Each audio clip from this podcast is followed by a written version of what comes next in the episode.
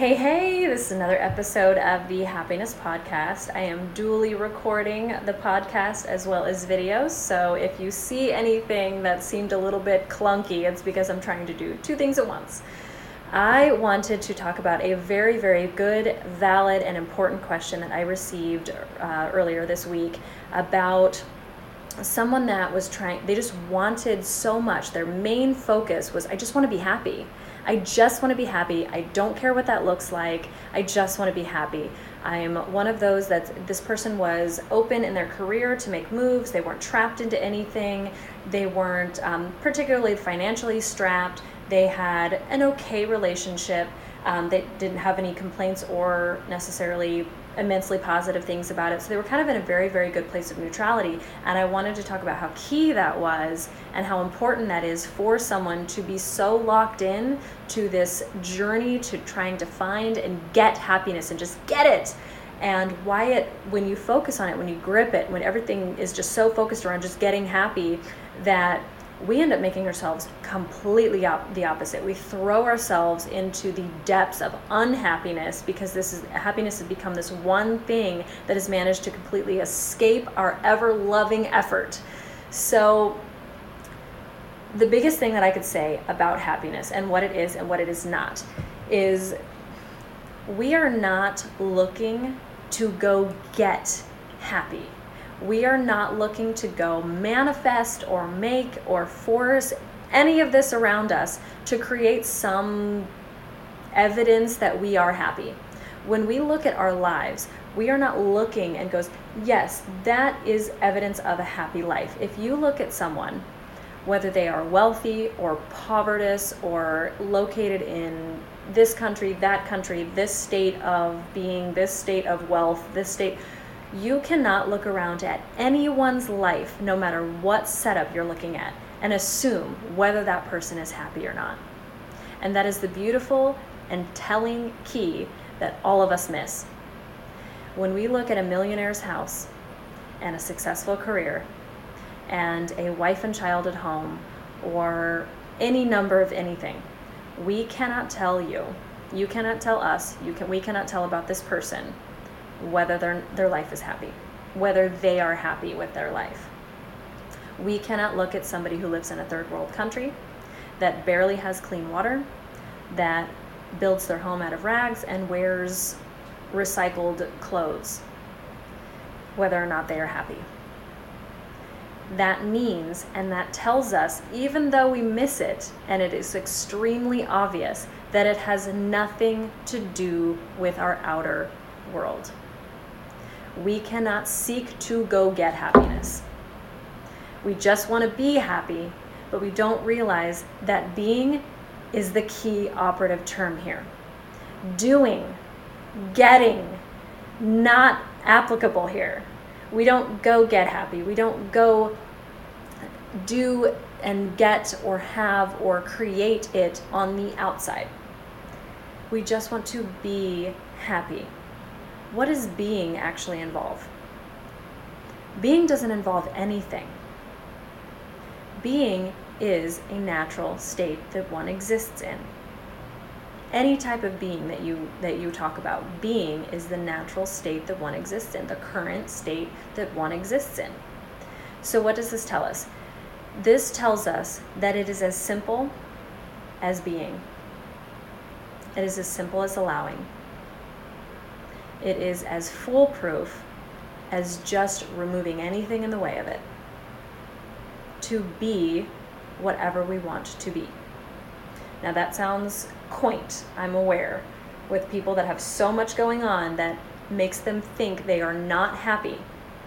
It is merely because what they are doing is the happiness is here, their eyes are focused before it on all the things prior to the job that's not where you want it to be, the finance is not where you want it to be.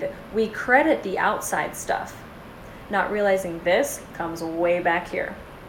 This pre-exists any condition we could have in our life, or that we could create in our life, or that we could change in our life, or that we could have or not have.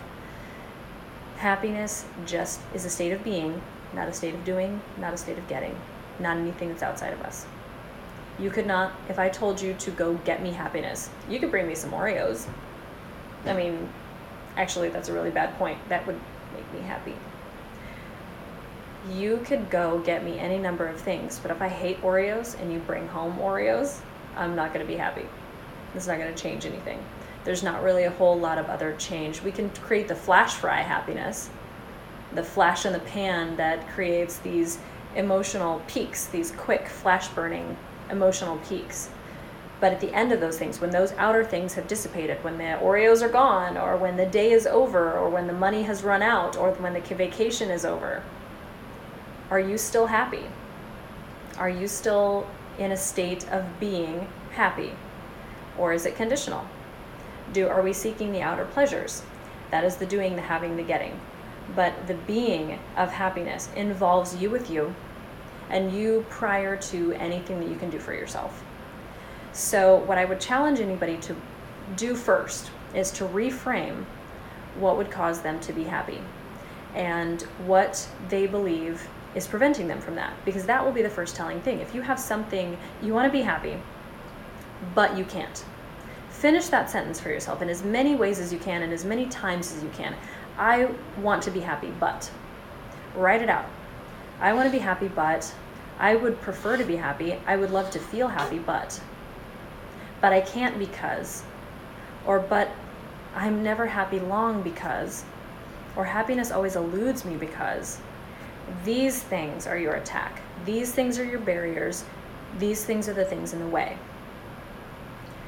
Rumi had a beautiful saying about how it's not about going to get love, it's removing the barriers to it from within.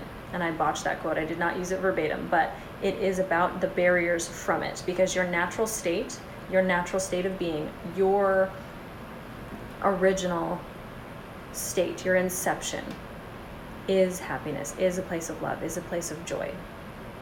And so you're not going to go get it.